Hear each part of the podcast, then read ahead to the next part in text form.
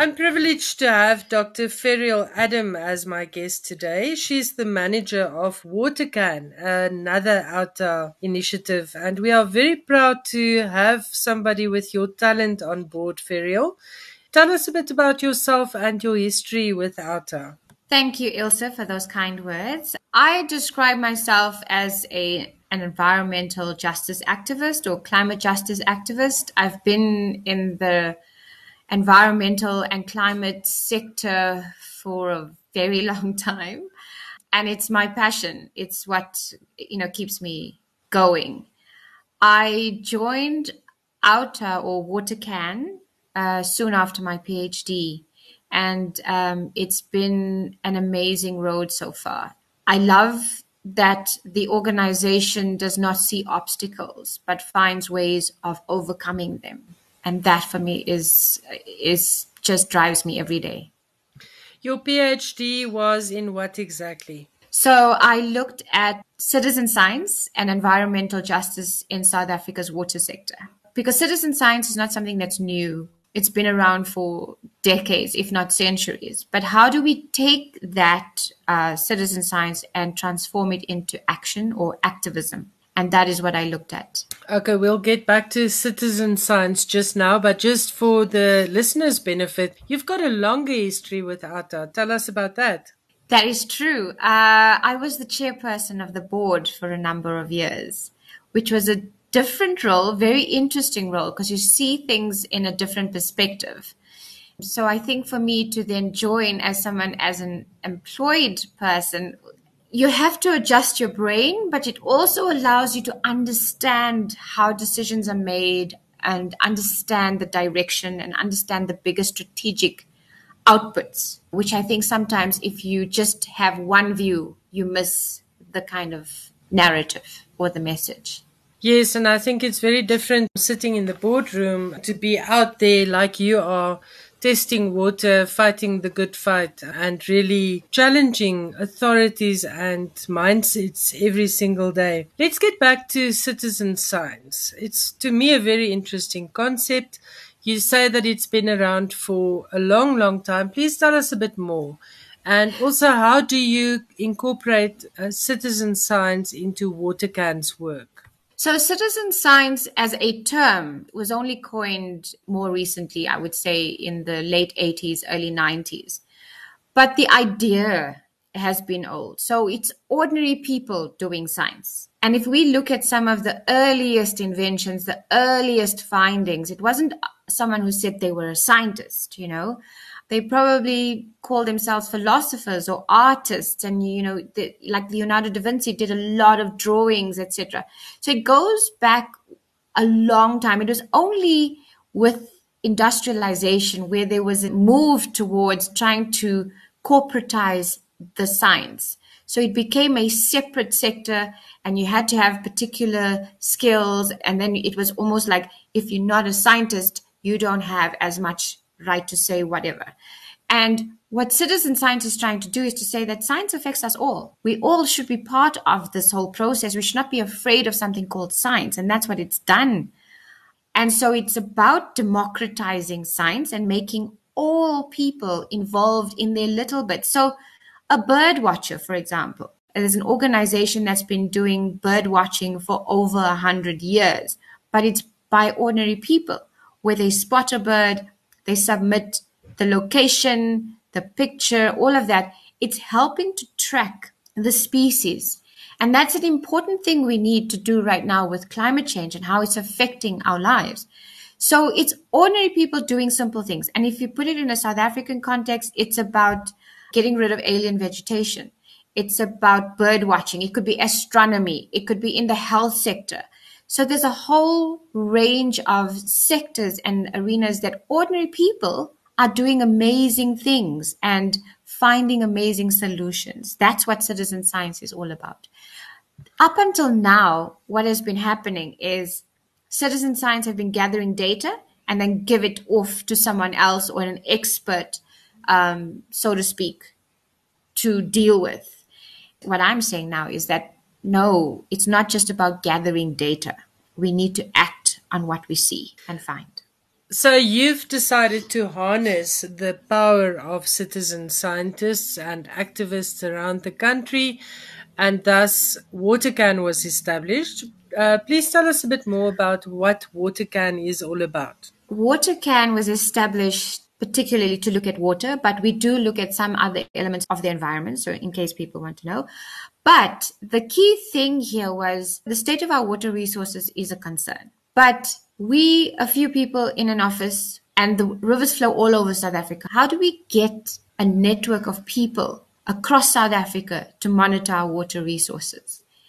And that's where WaterCan came from, was like, let's develop or let's build this network of citizen scientists across South Africa, in communities, in towns, in rural areas, in urban areas, and schools. Let those people be the guardians of our water. And that's where this whole idea of WaterCan was established. So that's one of the things we're doing. But we also, from that monitoring, from testing water, and that's an important part of our work as well, is that we've worked with the laboratory in Free State to have a testing kit where people can test their tap water, their rivers, their streams for the quality of the drinking water that they have. So it's a very simple kit. It's not too expensive.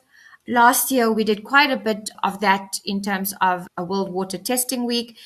It is that testing that we're saying, okay, you've tested the water, now what? So through the Citizen Science Network, we want to build the next steps for activists. What do you do if you find that your water is not good? Do you just tweet it? Do you just complain about it? How do we make sure that government, or if it's industry that's polluting, are held accountable? That is what WaterCan is about. So as we were building this project and looking at, okay, people are testing, we get the information, but other people can't see the information. They can't see what's being tested where. And the idea of a map came about.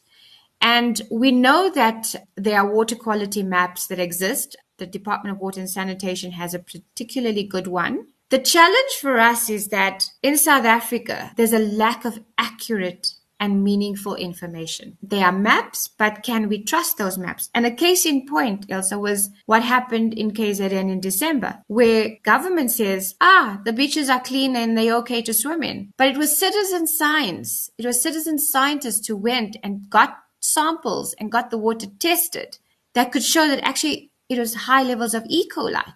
So that's what we were saying, is that we need to have a map that this citizen science network, when they test water, can upload their data, and everyone in South Africa can then go to this map and find accurate information about the water quality in the areas that they live or work or that they're traveling to.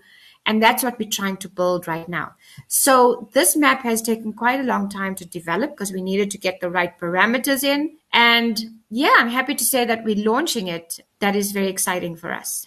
And if I understand it correctly, this is almost going to be real time. Not quite. It's not like the water was tested in the last hour, but it's definitely much more up to date than anything else you will find out there. Yes, that's the exciting thing, is that as we send out test kits to people, or people buy their test kits from the laboratory, there's instructions of how to upload the data to the map. And so they can do it as they're testing. You know, it's just a quick link. They need a Wi-Fi link, and they can do it from their phone. They can take the data and do it from home, but they can upload this information almost immediately, and then they can see the information on this map.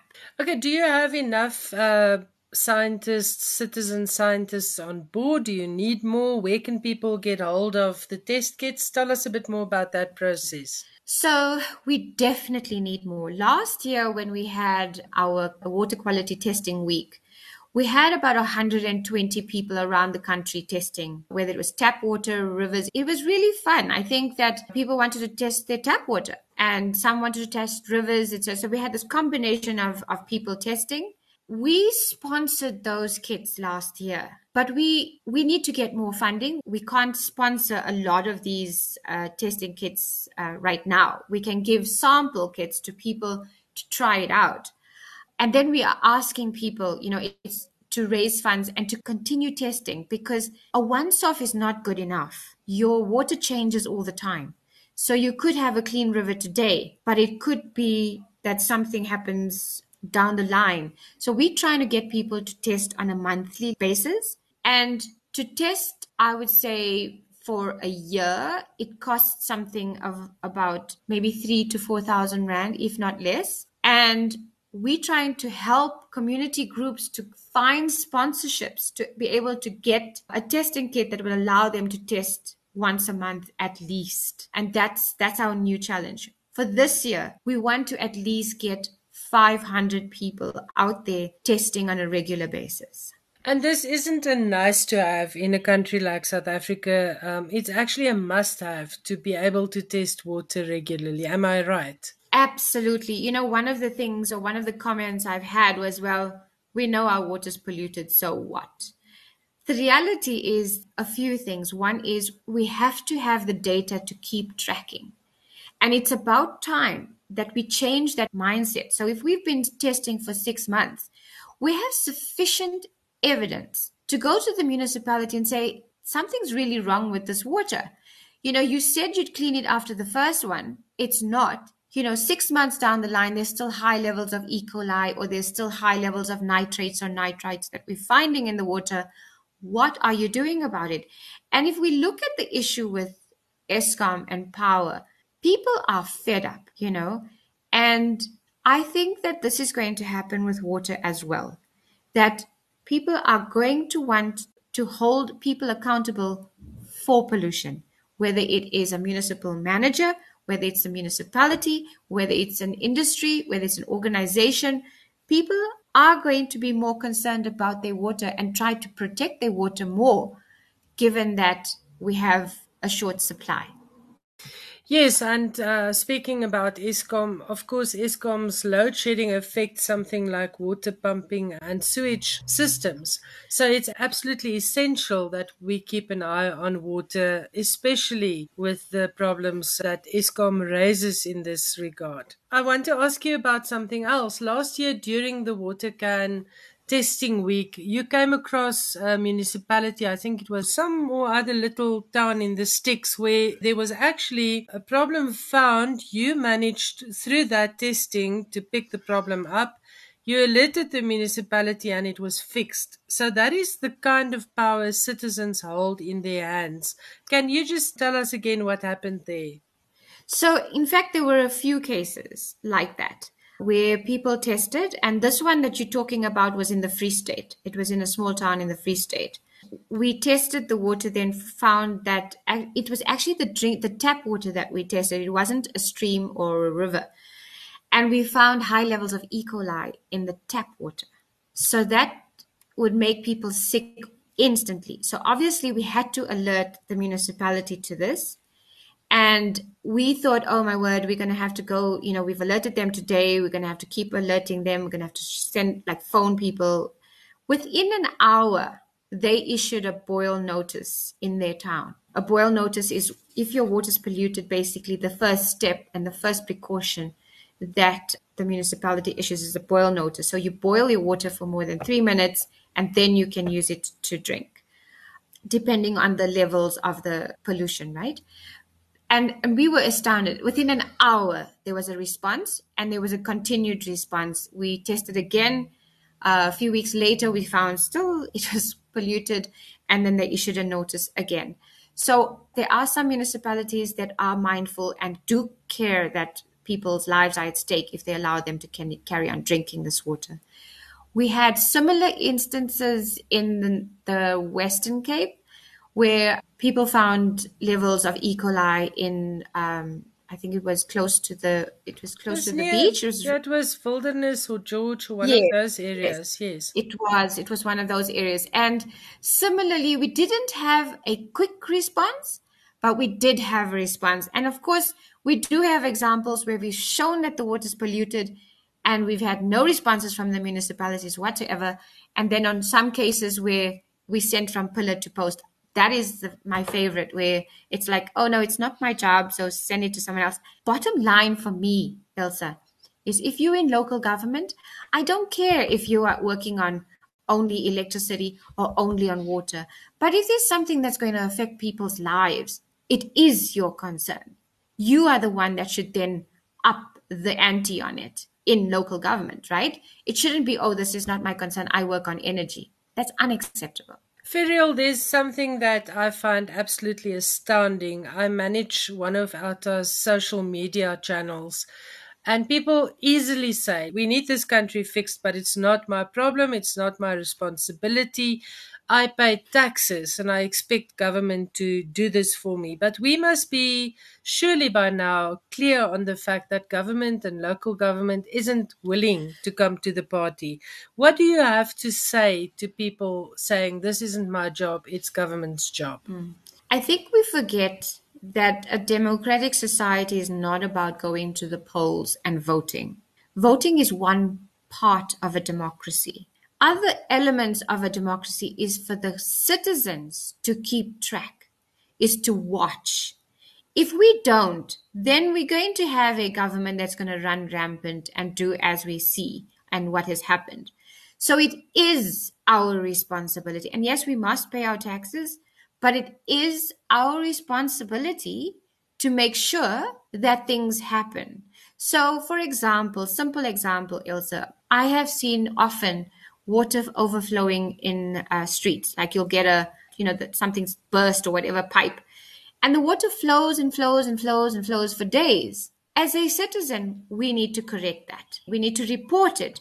Yes, it takes long, but I think that people do respond to those kind of things. Another issue is we as citizens can't leave everything to government. I'm not saying they're not responsible. We as OUTA and WaterCan, we know that we're taking up a lot of issues that are government's responsibility. But in terms of water, there are a few things that I think is a concern. One is we need to start with ourselves. We litter, we dump, there's illegal dumping. People who are involved in construction or building extra things in their houses leave the construction rubble on their pavements, down comes heavy rain and floods the stormwater drains. All of that then bursts the pipes, and then you create this kind of infrastructure that's damaged. So we also have a role to play to make sure that things work. And that's the step one. So definitely we must play a role. And when elections come up and people are coming to our houses to say, vote for us, we need to ask them, what are you going to do to make sure that our rivers are clean, that we're going to have safe, clean drinking water without interruptions for the next 20 years or so. And that is how we must judge our political parties these days. I want to get back to WaterCan and ask you about working with other organizations and also the training that you do. I know you've worked with Hennops River Revival. I know you work with other water activists. And I also know that you've done webinars and that you train water activists in KZN. So tell us a bit more about everything you do at WaterCan. So the one thing that is clear about water is that everybody needs it. And if our water system is broken, it affects us all. Whether you're living in a lush suburb in Sandton or a rural area in KZN, water issues are going to affect us all. And that is why we have embarked on doing a few things. One is the training is important because there seems to be a blockage in people's minds that they can't test their water because you need a laboratory or you need experts. And so we have to change that mindset, create education and awareness, but then train people how to use the testing kit. You know, it's really simple. And for some people, it will be like, you know, you're testing your pool water, etc. But there are people who don't have pools. So we have to do the training. We also have to explain to people how to upload. But with that training, we don't just do the science and the testing. We also do a little bit of where are decisions being taken about water? How do we change that? How do we become activists to monitor the water so that it starts the questions and builds that?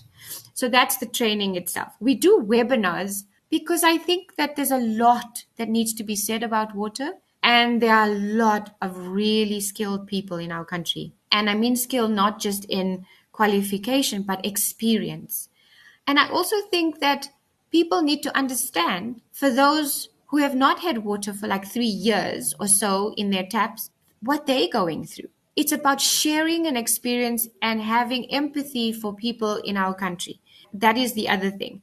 It's also about igniting, and where someone else speaks about their challenges with the municipality or the fact that they don't have water, another person listening could hear this and it could ignite activism in them. Or it could say, actually, we're going through the same thing. How do we deal with this better? Or so it can actually lead to an idea to say, look, we've done this and that because we've been in the same position. Exactly. So those are the kinds of things we're doing. We do have 2 programs that we're focusing on amongst all our other kind of plans. One is in KZN, rural KZN, and one we're trying to partner with someone. He has already established his organization. He does river cleanups. But we want to just give him a little bit more support in terms of, if you're doing the river cleanup, can you test? Can you upload? And that is in Tembisa. So those are the 2 kind of focus things, but that's not the only areas we're working on. We're partnering with a whole range of organizations. One is Adopt a River in KZN.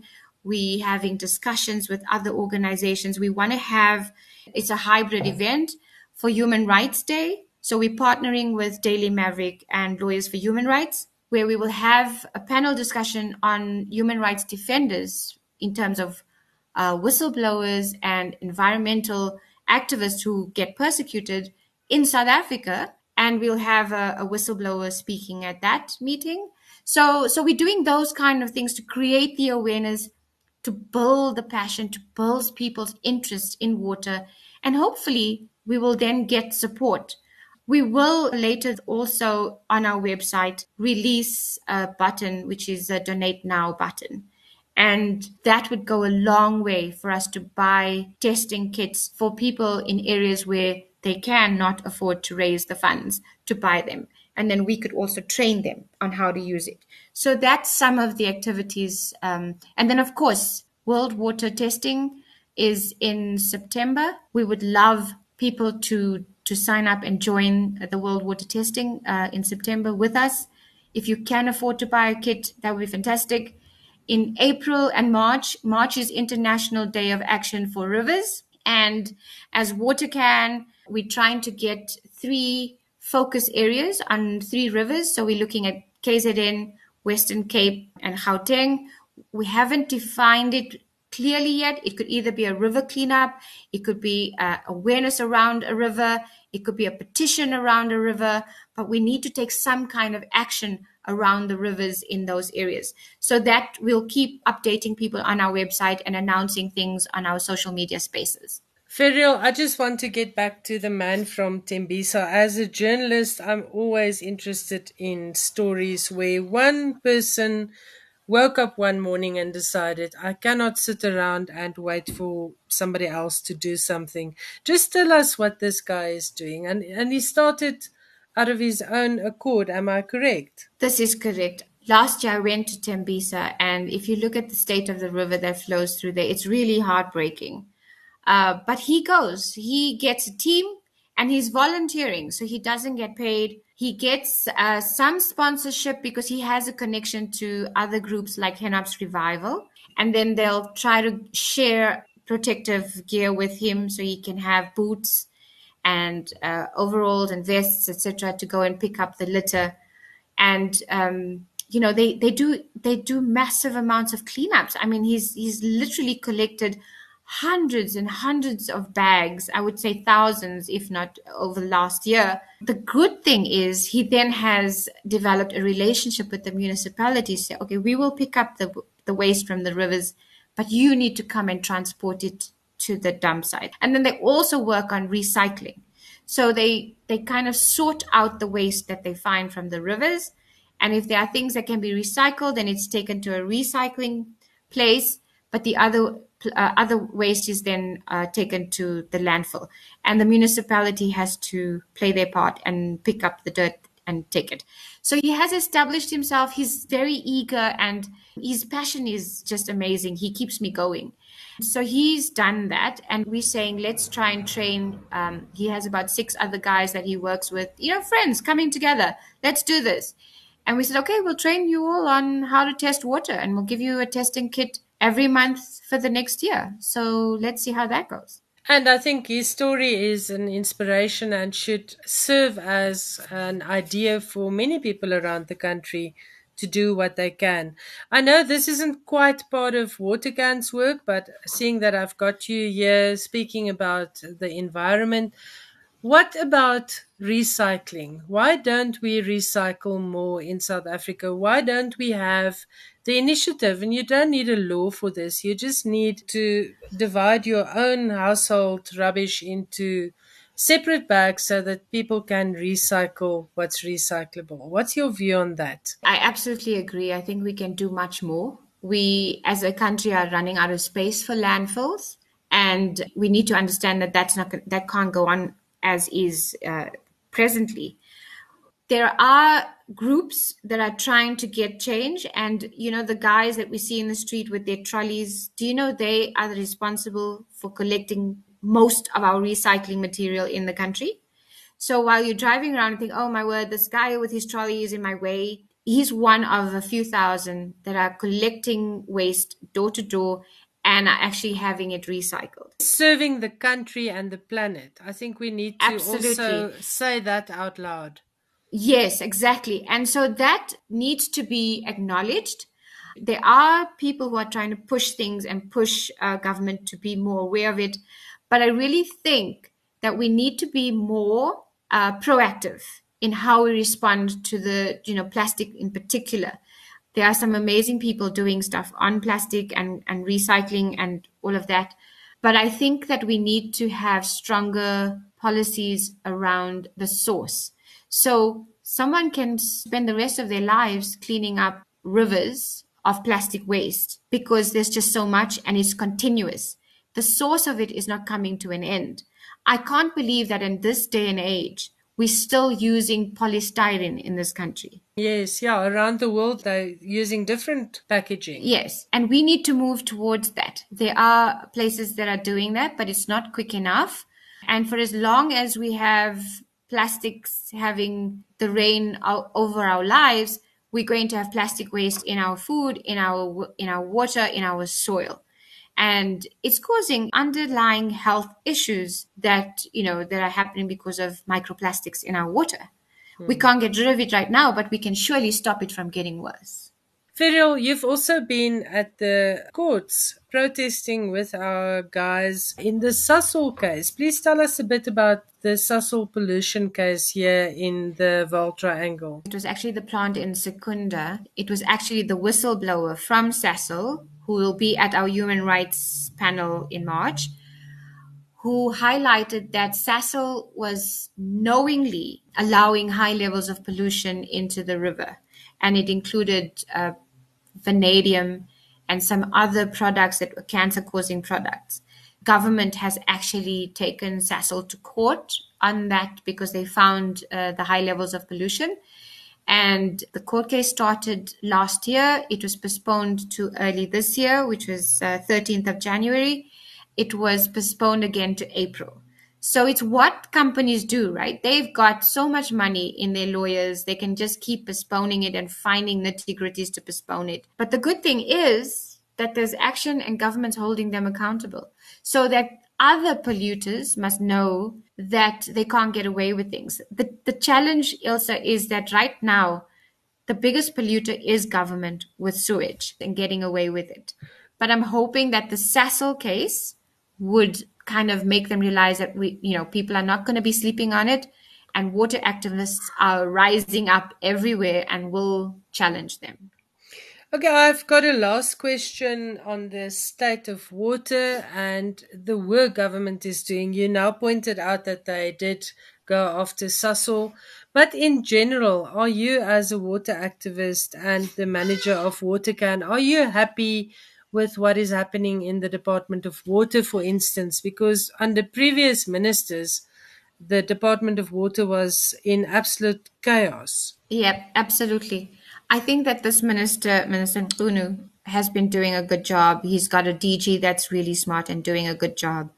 I don't want to say it's too little, too late, because they are making changes and they're making brave changes. And I would hate for that minister to be changed, because for about, I would say, 15 years, we had terrible ministers of water and sanitation that just destroyed the system, destroyed the department, destroyed the morale within that department. And cleaned out the funds, let's be honest. There were very, very corrupt people in there. Exactly. And so I'm hoping that there's, the thing with government is when a minister's doing well, then they move them and they move them to another department and then they'll give us some other stickler. But I'm hoping that this minister stays. I really do, because we really, really need a clear focus on our water. And I must say this minister seems to have that. I'm a little bit more hopeful from what I've seen.